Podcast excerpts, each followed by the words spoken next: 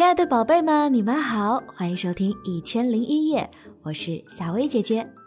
今天晚上呢，是夏薇姐姐和宝贝们讲故事的时间了。如果想听到夏薇姐姐更多的睡前故事，宝贝们可以搜索关注夏薇姐姐的小世界。那么今晚夏薇姐姐和你讲的这个故事，名字叫做《咪咪的玩具》。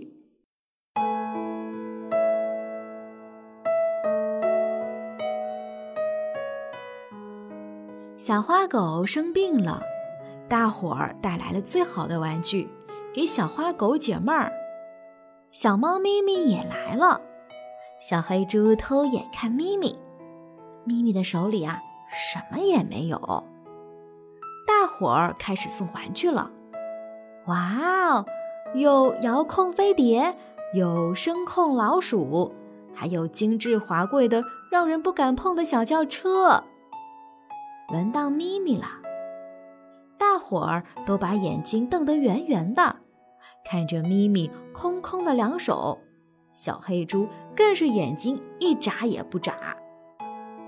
没想到咪咪却说：“大伙儿都把眼睛闭上，我才好把玩具拿出来。”大伙儿互相看看，只好把睁大的眼睛闭上了。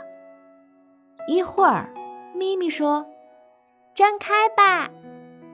小黑猪睁眼一瞧，咪咪的手里呀捧着一个花花绿绿的小东西，毛茸茸的，又有趣又可爱。大伙儿都把脖子伸得长长的，想看个清楚。咪咪手里的小东西十分灵活，东一蹦西一跳，总往咪咪的身后跑。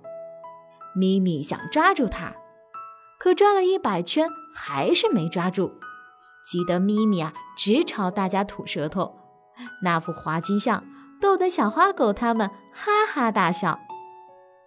表演结束了，大伙争着问咪咪玩具从哪买来的。这时，咪咪从地上站起来，拍拍裙子说：“这个玩具一分钱也没花。”它就是我自己的尾巴呀！啊！大伙谁也没想到。咪咪说：“这个玩具是我为小花狗精心设计的。我在尾巴上涂了颜色，卷成彩球的样子。看见小花狗那么开心的笑，我真高兴。”躺在床上的小花狗感激地说：“谢谢你，咪咪，你真好。”小花猪不好意思的搔搔头，嘿嘿的笑着说：“嗯嗯，咪咪可真有你的。”好了，宝贝们，故事讲完了，喜欢记得给夏薇姐姐点个赞哦，晚安喽。